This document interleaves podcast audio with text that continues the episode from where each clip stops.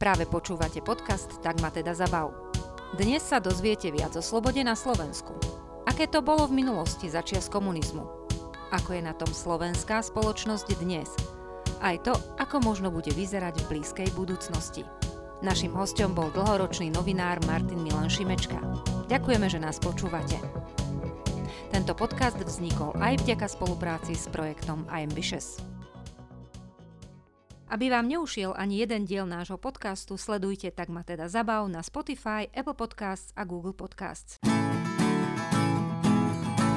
Ďakujem a ďakujem za pozvanie mm, a, a že ste prišli.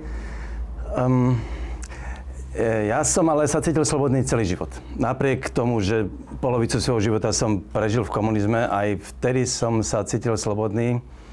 Uh, aj keď ma to stálo isté, um, ako, platil som to istú cenu, ale to vôbec nelutujem.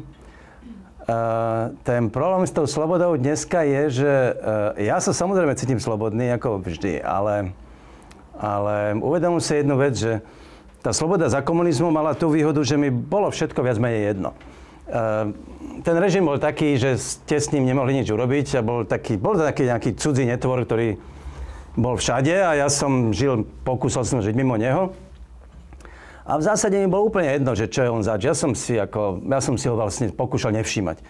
Problém s demokraciou je, že ste slobodní, ale máte stále strach, že o ňu prídete, o tú slobodu. Respektíve nie ani vy, ale tí ľudia okolo vás. A, a to ja 30 rokov žijem s tým, že síce som slobodný, ale stále som v panike, že že o tú slobodu prídeme. A to je taký zvláštna vec, že v tej demokracii som oveľa nervóznejší z tej slobody, než, než za komunizmu. Lebo, lebo tak vidíte, čo sa deje. Proste kopa ľudí, ktorí by tú slobodu nám chceli zobrať. No.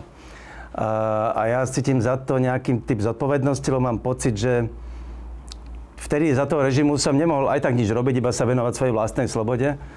A v demokracii máte pocit, že ste nejakým spôsobom povinní tú slobodu brániť, lebo máte tú možnosť. No a je to hrozne náročné. Pre mňa teda, neviem, či pre vás je to zaujímavé, ale toto naše dnešné zloženie, možno sa pridáte aj vy k nám, keď uh, mi poviete, že koľko ste mali vtedy rokov, keď bol 89. Či ste už boli vôbec na svete, mnohí ste tu mladí, že ešte ste možno boli iba v pláne. Ale uh, Pán Šimečka, môžem to povedať? Vy ste pán, nenahnevate sa. 57. ročník narodenia. Mm, starý chlap, no. Ja som 60, 67. ročník narodenia a Terka 98. 8. No dobre, tak je, tá sedmička tam nie, a 8. Čiže mm, pred tými 30 rokmi ja som mala presne toľko, čo máš ty teraz. A bola som na vysokej škole, vy ste mali o 10 rokov viac. Um, neviem, aké, Teraz sa o tom píše, že vy ste uh, mali zakázané študovať, mali ste zakázané písať. Prečo? Uh, skúsme to povedať dnešným mladým ľuďom, ktorí tomuto neveria, že čo to môže byť, kto vám to zakazoval. Ten, ten režim komunistický, ako každá diktatúra, ešte vlastne v tom ten režim bol ešte oveľa drsnejší možno než mnohé iné. On proste si bral rukojemníkov ako deti rodičov. Môj otec bol filozof a v 68 mm, kvôli jeho názorom na okupáciu a, a na to, čo prišlo potom, keďže svoje názory neskrýval a odmietol, vtedy to bolo tak, že keď ste boli tzv. previerky a v tom 69. 70. keď ste chceli pokračovať v kariére, tak ste museli, boli tak, pri takú komisiu prísť fakticky skoro všetci v celej republike a museli ste povedať, že okupácia sovietskými vojskami, že nebola okupácia, ale že bola bratská pomoc. No, tak ako bola to čistá lož, museli ste povedať lož, aby ste mohli ďalej pokračovať v tom režime v nejakej kariére. No a boli ľudia, ktorí túto lož odmietli povedať aj za cenu straty kariéry. Takže môjho otca, ktorý to odmietol, proste povedal, povedal že okupácia, okupácia, proste hotovo. Tak ho vyhodili z univerzity. No a potom vlastne ale on neprestal, uh, to je komplikované, on vlastne naďalej písal, ale už len v tzv. samizdate to bol taký vlastne zakázaný typ literatúry, kedy sa šíril iba medzi uh, úzkom kruhu ľudí. Uh, no a, a, a ten režim ho trestal okrem iného tým, že teda robil bagristu, akože robotníka, no že deti, teda v tomto špeciálne ja som akože nesmel študovať, lebo aby on pocítil, lebo rodičov najviac, najväčšiu, najväčšiu, čo môžete rodičov vydierať, je cez ich deti. Lebo rodičia samotní, dospelí ľudia to vydržia. Ale tie deti, ako mali pocit, že kopa ľudí vtedy vlastne sa sklonila pred tým režimom kvôli svojim deťom. No a, no a tak ja som mal zákaz študovať na gymnáziu, aj na vysokej škole samozrejme, takže som išiel do učňovky. A ten zákaz bol taký, že to je, dneska si to neviete predstaviť, ale ten režim bol dokonale funkčný v tom, že ten zákaz platil pre celú republiku, lebo teoreticky som mohli študovať niekam do Popradu, ja neviem, že, by ma, ako by ma nepoznali. Ale tak to nefungovalo. Tamto proste tá štátna bezpečnosť a ten režim mal úplne každého pod, pod dohľadom a, a, a t- iba raz sa mi stalo, že som sa to pokúsil, keď som išiel lebo na, ten, na tej učňovke som zrobil maturitu, ale mm, to sa vtedy dalo a tak som išiel, chcel som ísť na univerzitu technickú do Prahy, lebo som, nie, v Pardubicech to bolo. Dúfal som, že, že tam ma nebudú poznať, však Pardubice sú ďaleko. Oni ma aj prijali, uh, lebo som bol dobrý študent a, a za tri na to prišla štátna bezpečnosť a Šimečka nie. A a samotnej v tej univerzite chudáci nevedeli, že kto som, tak ma prijali, lebo nemali vtedy ešte... A, a, no tak ma potom zase vlastne prijali a hneď ma aj vyhodili. To fungovalo naprosto dokonale. Nemali tam ani myš neprešla tom režime. Proste každého mali pod palcom. No tak, no, tak to je zhruba... To sa asi dneska... Ale trochu sa to už viete predstaviť. Dneska tiež fungujú v podstate... Tu nie, ale v Číne. Máte do, režim, ktorý je naprosto dokonalý E, vďaka moderným technológiám, že majú naozaj každého človeka cez, cez umelú inteligenciu vlastne ho môžu sledovať. Vtedy nemali inteligenciu, ani neboli ani počítače, tak mali tie svoje všetky písacie stroje a tú celú štruktúru štátnej bezpečnosti. Ale tiež to bolo pomerne spolahlivé, teda musím povedať. Neprešiel nikto. Neunikol. ani ja. Uh-huh. A čo sa týka toho písania? Písať zakázané nebolo. Mohli ste si doma písať, čo ste chceli, len ste to nemohli vydať. Eh, lebo všetky vydavateľstva, všetky knihy, všetky noviny, všetko bolo pod dohľadom režimu. Tam ani jedna veta neprešla bez toho, aby, tým, aby to nejaký cenzor alebo šéf-redaktor nečítal.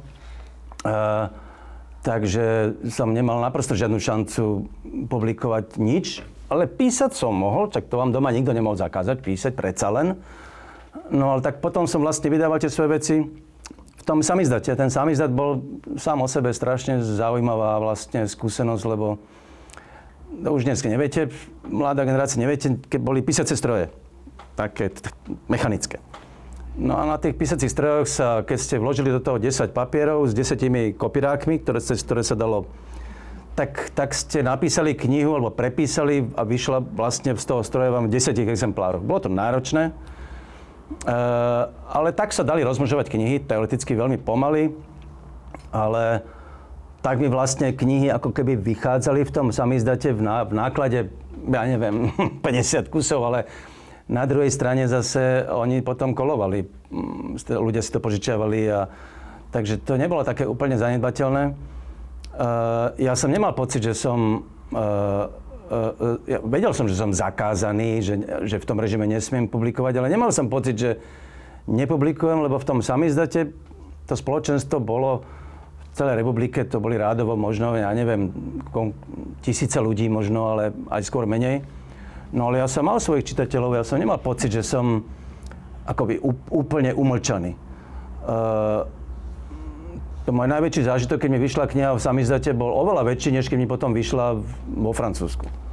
Lebo, lebo odrazu ste videli knihu, ktorú niekto, či, moju knihu, ktorú niekto iný číta. To bol veľká vec. Že ja som netrpel pocitom, že mm, som potlačovaný autor. A možno, že dnes sa stretávame s názorom, že veľa ľudí povie, a ja teda neviem, aké to bolo osobne, ale že, že za komunizmu bolo lepšie. A aký vy máte názor na toto? A že, že rozumiete tomu, že prečo tí ľudia tvrdia niečo takéto? Dokážete im porozumieť, alebo, alebo naopak nie? Úplne im rozumiem. A ako v princípe, ak si... Lebo ten režim bol taký, že e, hlavne pre Slovákov. E, fakt je, že hlavne v tých 70 80 rokoch tá životná úroveň pomerne rýchlo stúpala. Um, isté, to sa na to môžete pozerať rôznym spôsobom. Keby nebolo, Československo sa stalo komunistickou krajinou, tak budeme už v 70. rokoch na úrovni Rakúska. Boli by sme dneska tak bohatí ako Rakúšania. Možno aj bohatší, lebo Československo malo vlastne oveľa lepšie predpoklady na, na, aj na priemysel, na všetko, ako mal Rakúsko vtedy. No ale tým, že sme boli komunistom režime, tak samozrejme tá životná úroveň bola oveľa nižšia, ale predsa len stúpala. To znamená, že kopa ľudí na Slovensku sa presťahovala proste z, z dedín, kde mali chalúbku s hlinenou dláškou, e, do paneláku s teplou vodou a ústredným kúrením. A to boli 100 tisíce ľudí, ktorí zažili, že odrazu boli, si kúpili chladničku, že mali televízor, čo predtým nikdy samozrejme nebolo, aj vďaka technologickým teda pokroku. Takže oni mali pocit, že ten režim uh, im, im vlastne, že sa im lepšie žije ako v minulosti. A to je bola, technicky bola, to bola pravda. Ako naozaj tá životná úroveň sa významným spôsobom zvýšila oproti predošlej generácii. Takže oni, a oni to prisudzovali akoby tomu režimu, že tento dokázal Iná vec je, že keby bol kapitalizmus, respektíve demokracia, tak by boli na tom ešte oveľa lepšie, ale to si nevedeli predstaviť. Takže ak ste priamo e, netúžili po slobode a ak vám neprekážalo, že, čo, že proste vás nutia hovoriť veci, ktoré, o ktorých viete, že je lož, a kopa ľudí to brala ako takú samozrejmú súčasť života, tak e, mali pocit, že sa vlastne majú celkom dobre. A, a preto tomu úplne rozumiem. A keď to dnes porovnávajú mnohí, to je samozrejme, tomu sa hovorí spomienkový optimizmus, že vtedy bolo lepšie, no tak ja viem, že nebolo, ale, ale dobre, môžete do istej miery si povedať, že zdravotníctvo vtedy bolo pomerne dobre zorganizované. Tiež ľudia čakali v radoch a, a na operáciu ste čakali rovnako 3 mesiace ako dnes. No ale vtedy to považujú ľudia za normálne. Dneska už to považujeme za, za hroznú vec. Uh, aj ten systém sociálny bol taký, na jednej strane ten režim ste mali, uh, museli ste pracovať. To znamená, že bolo to tak, že keby ste nepracovali, tak pôjdete do väzenia priamo. Ste ako obvinení z príživníctva. takže každému musel ten režim dať prácu. Takže ľudia chodili do práce, veľa sa nenarobili. Tady bol taký vtip, že, ktorý sa hovoril, že my sa... Mm, Uh, vy sa tvárite, že pracujete a my sa tvárime, že vás platíme, ako ten režim. V skutočnosti to bola naozaj taká hra, platy boli biedné a veľa ste si za nich nemohli kúpiť, lebo, lebo v tých obchodoch toho veľa nebolo. Na druhej strane ste chodili do práce a moc ste sa nerobili. A potom ste išli domov a kopali sa na záhradke, alebo ste si proste išli na chatu. Mm, že z tohto pohľadu ten režim bol pomerne pohodlný na život. Ak ste nechceli práve mať, ja neviem, aké luxusy, mm, takže kopa ľudí mala pocit, že keď sa na to pozerajú spätne, že to vlastne nebol zlý život. No. Ja im rozumiem, ale myslím si, že eh, on ten režim, totiž to je problém, ten režim skolaboval nielen kvôli tomu, že bol neslobodný, on aj ekonomicky sa rúcal. On by to nebol vydržal. To je proste holý fakt. Tá chudoba by bola stále horšia. On v tej súťaži s tým západom nemohol obstáť. E, takže už v tých posledných rokoch bolo jasné, že ten režim už dýcha z posledného, melie z posledného, lebo tá ekonomika proste začala veľmi už zlyhávať. V jednom vyjadrení, e, keď e, sa v novembri e, oslavovalo alebo pripomínalo 30. výročie revolúcie, pre Eugana Kordu ste povedali o tom, že ste vedeli, že vás susedia udávajú, niektorí sa za to aj hambili, niektorí ani nie, ale že ste sa vtedy paradoxne cítili slobodnejší ako dnes. Prečo? No, to je jedna vec, čo som povedal, že som síce slobodný, ale bojím sa o tú slobodu kvôli ostatným, čo ma akože vlastne trápi a, a tým pádom mm, si tú slobodu tak neužívate, t- asi tak. A vtedy, lebo som žil proste v spoločenstve ľudí, ktorí boli na tom rovnako ako ja. E, a to aj generačne, mal som plno priateľov, nie plno, to boli desiatky ľudí, moji generační vrstevníci, ktorí žili rovnako ako ja, vlastne v takom tzv. undergrounde, to znamená, že Mm, sme sa tetávali v bytoch a, alebo niekde do prírody sme išli spoločne a tam, a tam ste si užívali taký slobodný raj, keď ste videli, že všetci ostatní sú vlastne vo vleku toho režimu uh, a my sme boli ako také deti tej slobody. Proste. A to je hrozne príjemné, keď máte pocit takej výlučnosti. Uh, ja som napríklad pracoval vtedy ako v rôznych zamestnaniach, keďže som musel pracovať, buď v nemocnici ako ošetrovateľ, alebo ako kurič a všetko možné. A všetko to boli zamestnania, ktoré uh, mali um, no, nočné a denné um, pracovné doby. To znamená, že v nemocnici, alebo keď som kuril, som mal tzv. 24. To som 24 hodín robil a potom som mal 3 dní voľna. No, máte odrazu 3 dní voľna niekde v stredu, keď všetci chodia do práce, vidíte na kúpalisko alebo na jezero alebo do lesa. Máte voľno. Všetci sú v robote a ja si chodím slobodne proste po lesoch. Ten pocit tej slobody sme si vedeli užívať, uh, ale mm, možno je to aj tým, že som bol mladý a ešte sa mi to nezunovalo. Len ako, a, asi keby to trvalo celý život, tak by už, už vás to prestane baviť byť stále vlastne, žiť takto alternatívne, už, lebo to sa potom začne opakovať vlastne v tom živote do, dosť často. Nemohli ste vás robiť nič iné. Aby ste rozumeli, aký ten režim bol, um, um, akí ľudia mali strašný strach, ale príšerný. Preto mňa ľudia udávali, respektíve boli na mňa nasadení, moja susedka, ktorá to potom nevydržala, proste my sme mali taký domček na Trnávke, dnes tam žijem. Tá po 89. Mm, a bola to inžinierka mm, sa mi priznala, že na mňa donášala proste eštebákom. Hoci nemala veľmi čo, no tak akože cho, rozprávala im, že k nám chodia nejakí kamaráti, tak to tak asi bolo všetko, ale ona to nevydržala a potom sa normálne sa odsťahovala od hamby, ako z, od, z toho domu. Uh, a zase tí druhí susedia, a to je, to je úžasné, čo sa dozviete o ľuďoch. To bol taký strašne milý pár, stará pani, svojim manželom, starý taký, mali, už 4 mali 75 a ona sa držala 90 a, a tiež za nimi boli eštebáci, ale to bola úplne robičaná robotnícka rodina. A tí ich poslali proste preč. Lebo, a to neviete proste, prečo sa človek zachová niekedy tak, niekedy tak, ale oni nemali z niečoho strach. Oni už boli, akože možno aj preto, že oni boli robotníci, oni nič nepotrebovali. Oni proste sa tých policajtov nebáli, alebo možno báli, ale povedali im, že oni na nás donášať nebudú. Ja som nebol vo svojich spisoch, oni sú, oni sú prázdne, ale dali by sa rekonštruovať. Ale, ale, ale napríklad viem, keď som bol na vojne dva roky, tak tam na mňa donášalo 6 kamarátov v, v, v, na vojne.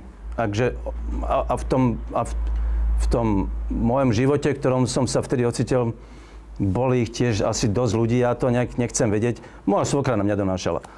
Ale potom sme si to vyrozprávali po 89 ospravedlňoval sa mi a bolo. Chcem povedať, že ľudia mali strašný strach. Väčšinou ich vedol k tomu proste nejaký strach, že donášali na tých druhých.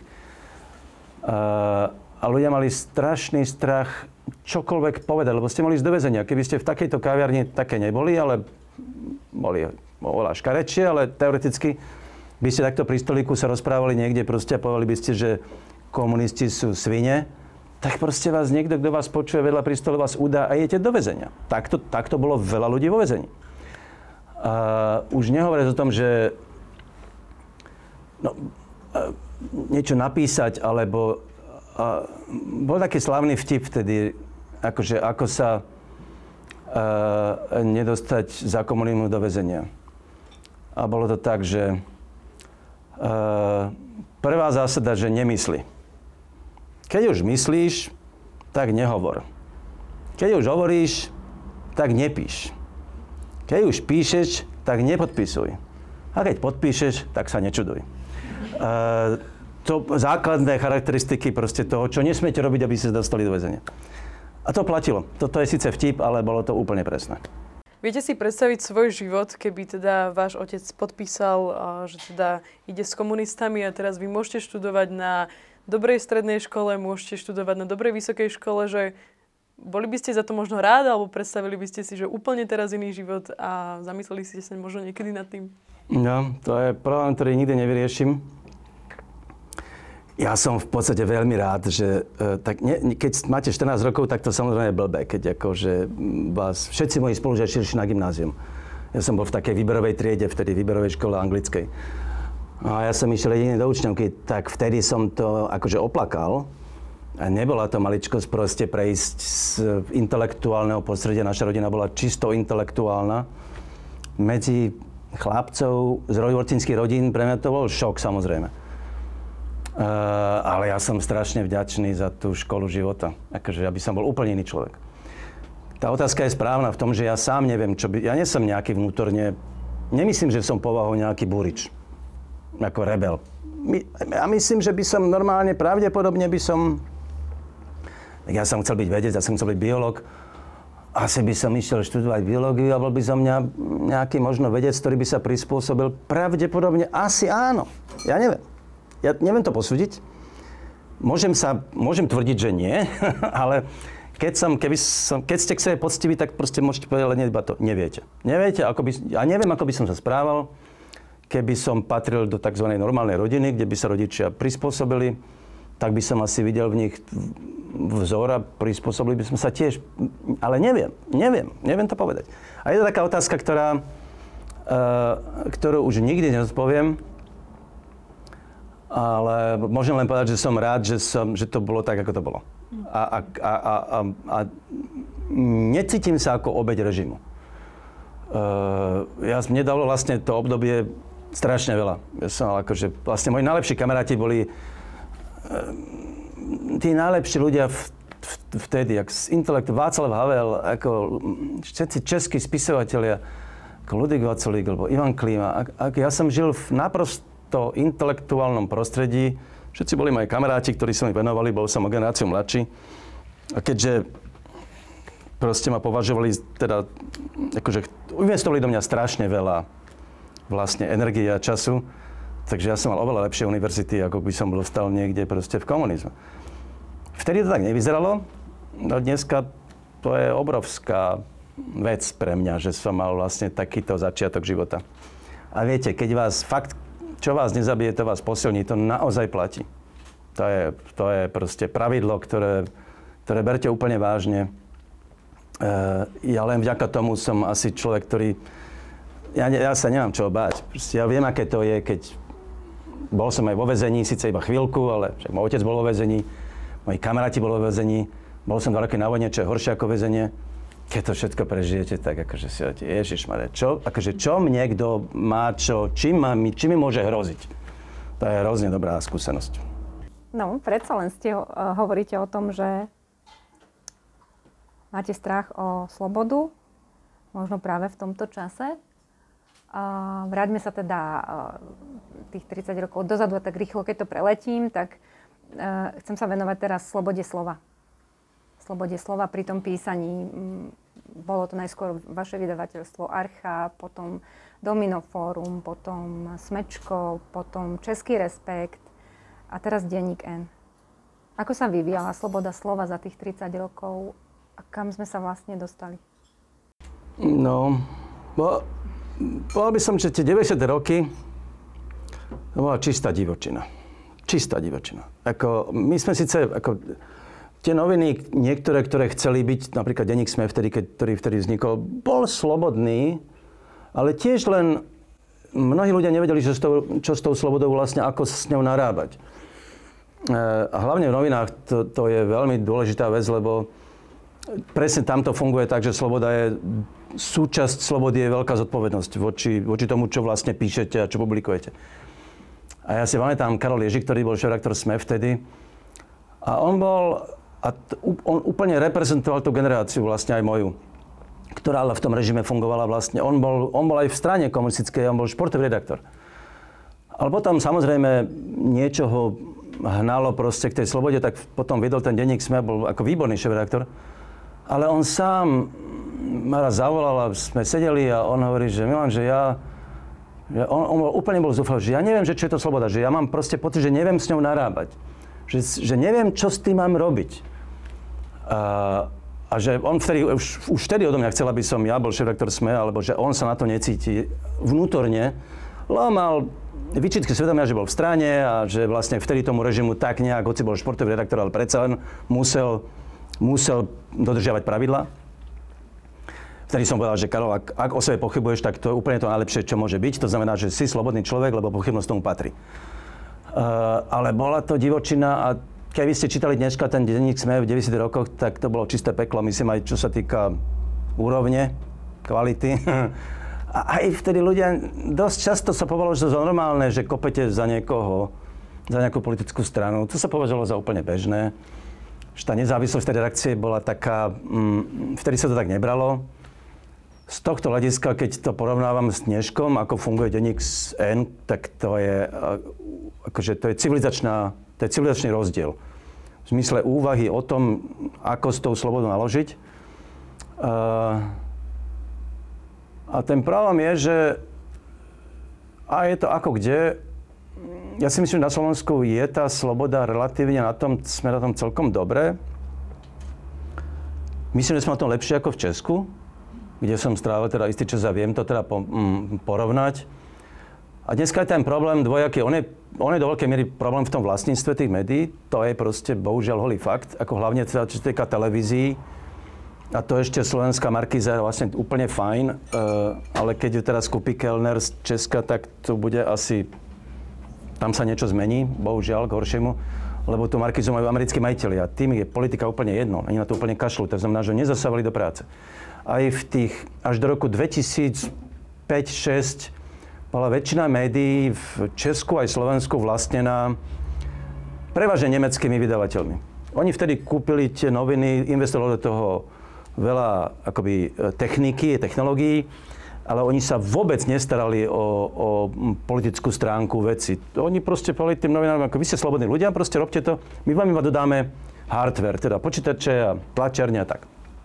A samozrejme chceli zarábať, čak aj vtedy boli tie médiá pomerne uh, ziskové. No ale ako náhle začala mediálna kríza uh, s príchodom internetu, tak tie médiá začali byť, prestávali byť ziskové a tí Nemci to predali. Skoro všetko predali, na Slovensku to vlastne už dnes majú Nemci iba aktuality, to má teda ten web aktuality. Všetko ostatné pokupovali slovenskí alebo teda českí oligarchovia. Čím sa zmenila úplne mapa tých médií, e, v Česku to viete najlepšie, Babiš, ktorý vlastní Mladú frontu lidové noviny, tak tie noviny, ktoré boli slušné noviny kedysi, to je čistá tragédia. A to je skoro ako za komunizmu. Akože tam vidíte proste politickú ruku toho, toho majiteľa. A na Slovensku to vlastne takto úplne nie je. Máte pomerne silné médiá, ktoré sú naozaj slobodné. Teraz Enko je v tomto úplne najlepšie, lebo má naozaj, je vlastne redakcia, je, je motorom tých novín. Je tam ten majiteľ, spolumajiteľ je ten, ten asset, ale oni do toho vôbec nevstupujú a už dneska ani finančne do toho nevstupujú, lebo, lebo ten denník je neziskový a vlastne už by im aj by im vrátil už celú tú investíciu, ale oni akože, no proste, my ich vidíme tak raz za rok a oni celý taký placho tam raz prídu do redakcie, aby si vypočuli výročnú správu a to je tak všetko. s nimi sa proste, oni sú aj, navyše sú to matematici, čo to sú, te, kockaté hlavy, oni tomu vôbec nerozumejú. Uh, ani nechcú tomu rozumieť. Uh, sme v zase tiež slobodné, napriek tomu, že tá je tá penta, do, isté, do, do veľkej miery slobodné noviny. Tá Penta tam robí šarapatu, proste majú tam 40% a robia zle. To znamená, že oni tie noviny ovplyvňujú ekonomicky, oni rozhodujú proste spolu s tým veľkým väčším majiteľom o rozpočtoch. A to je hlavný problém v tých médiách, keď vám proste vydavateľ povie, že budeš škrtať tu a tu, tak už ste neslobodní. Napriek tomu sme stále, sú to slobodné noviny. Aktuality sú slobodné, lebo majú nemeckých majiteľov. Pravda, bohužiaľ, išla úplne, úplne dole vodou. Pravda, už sú dneska noviny, ktoré, ktoré úplne zjavne e, slúžia smeru. No a čo ešte máte? Máte malé tie hospodárske noviny, ale to je strašne malé. A má Babiš, takže to vôbec nečítajte. Um, no a z tých televízií... Hm, trend má dneska Penta, čiste. Z trendu odišli všetci, prišli k nám uh, uh, trend už nie je... A trend vládne 100% vlastní Penta. To znamená, že trend tak môžete to čítať, ale, ale to už je polovica trendu, sú dneska PR články proste, ktoré, lebo ten, tam už, tomu už nemôžete, o tom už nemôžete hovoriť, že to je slobodné médium. Tak potom máte tie televízie, tie, ako hovorím, tie komerčné televízie, tá Markiza, spravodajstvo Markizy je dneska určite najlepšie v celej republike, čo sa týka televízií. Uh, ani tá Jojka nie je úplne marná, hoci ju vlastne GNT, je to také prekvapujúce, ale oni nejak majú rozum, nechcú to proste do toho úplne vrtať. No a potom máte slovenskú televíziu, ktorá je samozrejme ovládaná dneska v podstate politicky, pretože zmenili rejiteľa, ktorý bol politicky dosadený. A je to tam samozrejme vidieť. Aj keď akože nie je to úplne taká tragédia, není to ako za Mečiara, no ale, ale nie, sú to, nie je to slobodná televízia. No. Rozhľad na tom asi lepšie. No a potom máte celú tú jednu, jeden segment tých konšpiračných webov a médií a tak to je, to je všade na svete problém. Tak ťažko na to niečo povedať. To je proste, ja som fascinovaný. Ako, na jednej strane, že oni fakt tak bezostyšne klamú. to je neuveriteľné, jak bezostyšne klamú a ako, ako bezostyšne im to ľudia zároveň veria. to ja to nechápem. Ale, ale no, uh, vieme, že dneska čitateľov týchto médií je tak asi 20% na Slovensku. Čo je relatívne veľké číslo, ale mohlo by to byť aj horšie. Maďarsku máte v podstate, v Maďarsku už je dneska viac menej diktatúra, kde 90% všetkých médií e, ovláda Orbán. A to je už, to už je skoro ako za komunizmu. Takže sme na tom celkom dobre. Ako ste vy z vášho pohľadu vnímali Nežnú revolúciu a čo to pre vás znamenalo? Predstavte si, že žijete na tejto planete a tam niekde proste viete, že je planeta Mars, o ktorej sa hovorí, že za 50 rokov možno tam niekto pristane ale vy to určite nebudete. Uh, žijete s pocitom celý život, že to je svet, ktorý, ktorý je úplne nedosiahnutelný. Takto som ja žil za komunizmu. Žil som v Bratislave, kde som mali vedenskú televíziu. Ja som sa kvôli tomu naučil po nemecky. A vidíte proste od vás 60 km televíziu, ktorá je v slobodnom svete, ktorý bol úplne iný ako ten náš, ja som vtedy oveľa lepšie ovládal rakúsku politiku, ako, tak Slovenska neexistovala v princípe. Komunizme není politika, to je, to je režim. A, a poznal som tu Viedeň z tej televízie, boli reportáže proste z mesta, alebo Rakúsko ako také.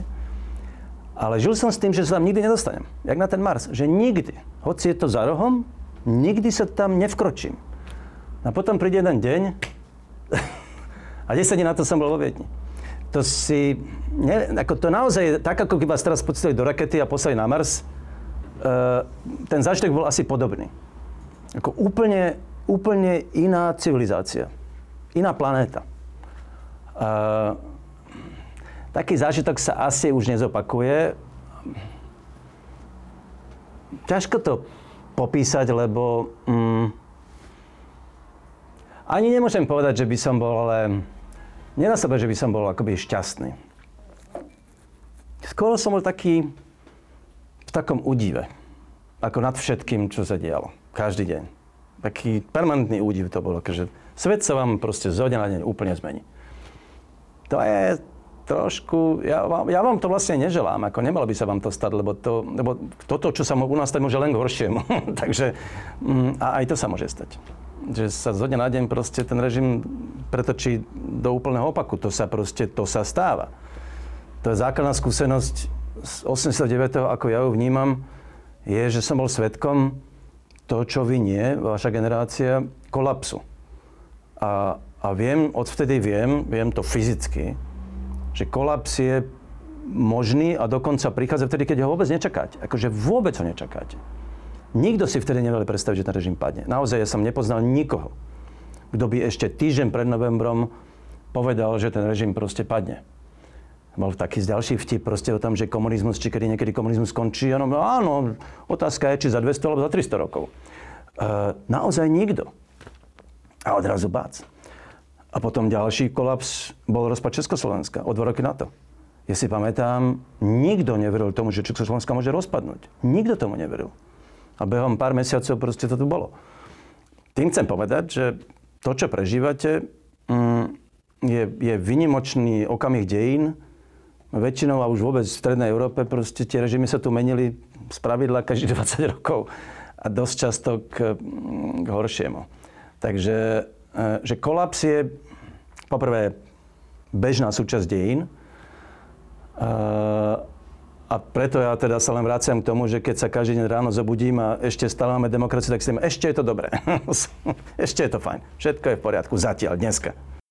A možno vy práve v svojej knihe Medzi Slovákmi ste opisovali to, že ste vďační za to, že Nežná revolúcia bola, že veľa ľudí sa postavilo a prišlo do ulic.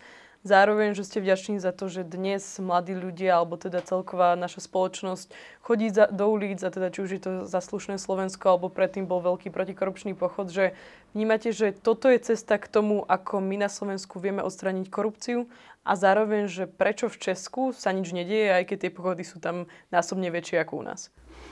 No toto je ako mm, otázka, ktorú si kladú predovšetkým Česi. Uh, na to existuje odpoveď, ale uh, najprv treba si povedať, že naozaj, keď vás vidím tu, na čo máte okolo 20 až 30, ako vy ste prvá generácia. Prvú republiku to úplne nerátajme, lebo vtedy sa len rodila slovenská inteligencia. Proste bolo pár gymnázií a do vysoké školy. V zásade to len zrod národa. Vy ste prvá generácia, ktorá masovo E, nielenže zažíva slobodu od svojho narodenia, ale zároveň ju využíva na štúdium a cestovanie. V slovenských dejinách nikdy takéto obdobie nebolo. Nikdy. Nikdy doteraz.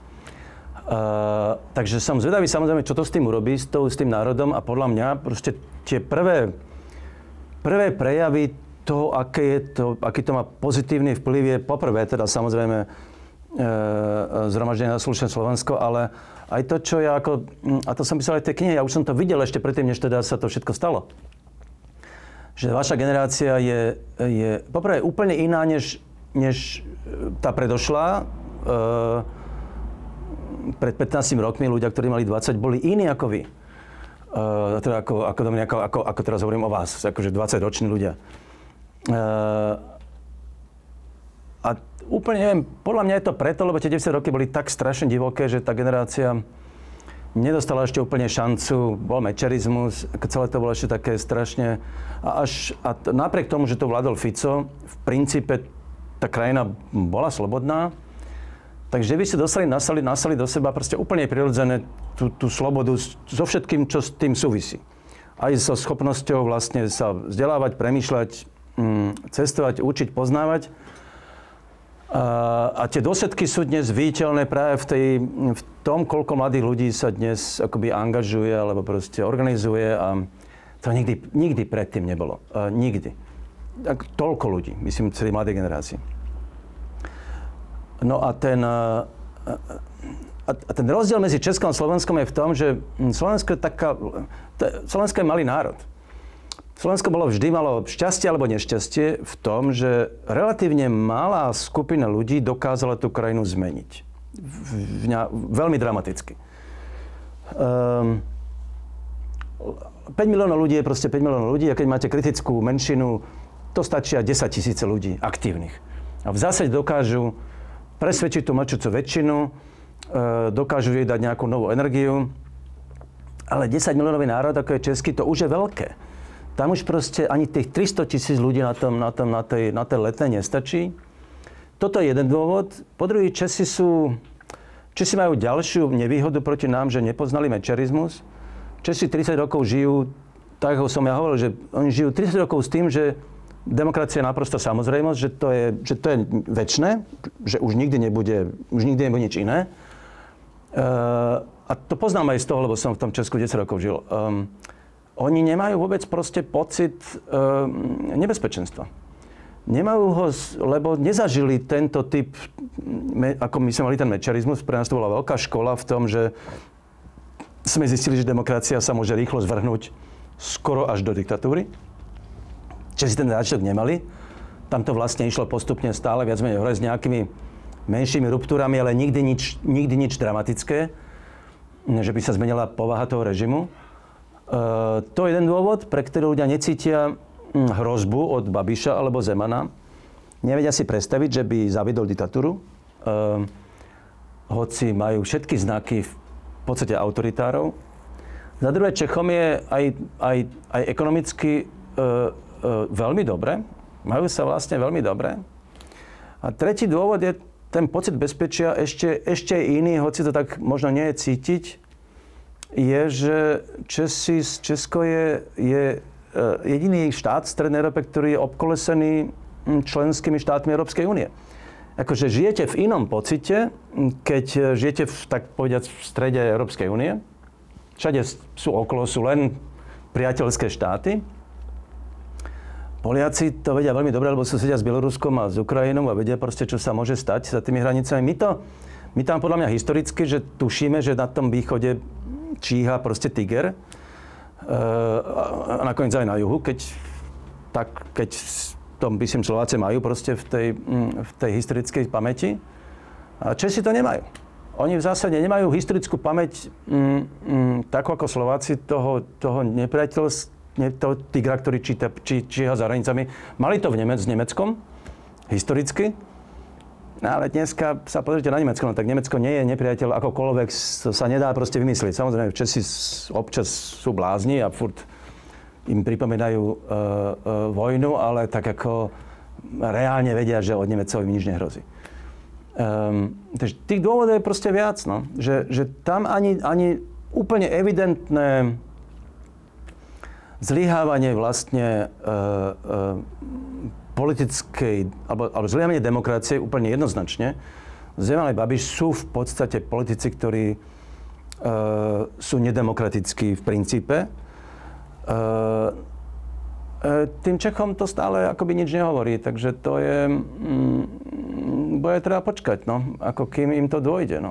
Ako by, skoro polovici Čechov už to došlo, ale stále nemajú dosť cieľ na to, aby, aby to zvrátili. Takže ja tam čakám, že tam ešte to nejaký čas potrvá. Tí Česi, ktorí e, e, nemajú radi Babiša, a to väčšina sú to moji kamaráti, tí sú naprosto zúfali. To si, akože tí sú úplne zúfali z tej situácie, lebo ona je naozaj hanebná. Myslím psychologicky. Je hrozné počúvať toho Zemana, je hrozné počúvať toho Babiša. A teraz viete, že máte takého premiéra a prezidenta strašne nám zavidia Zuzanu Čaputovú. Uh, lebo i psychologicky je to iné, keď, keď máte aspoň niekoho tam na vrchole tej moci, kto je slušný človek. Či stane nikoho takého, je to hrozne nepríjemné. Žiť v, psychologicky proste v takej krajine a keď ešte viete, že teda tí Česi ešte to budú voliť a budú ho voliť znovu. A uh, ja sa vrátim k tomu mečiarizmu, ktorý ste spomínali, že možno, že je to pre nás výhoda, že sme ho prežili, Neviem. Je to a, rozhodne výhoda. Je to výhoda? No, absolútne. Ako je možné, že, že sme to dovolili? Ako je Ako možné, že sa, to, že sa to stalo, že uh, sa z našej krajiny stala krajina mafie a, a ovládaná takto nepekne? Preto sme múdrejší, že sme to prežili? Alebo... My sme múdrejší len v tom, že sme to prežili, uh, že sme ho dokázali poraziť. To je, to je strašne dôležité. Uh-huh. A keď sa môžem ešte vrátiť že, k tej prvej otázke, že prečo sme to dovolili? Boli sme takí uveličení, uh, neboli sme na to pripravení, alebo... Uh, ono to má, ako, to má svoje historické dôvody. Mm, mm Česi...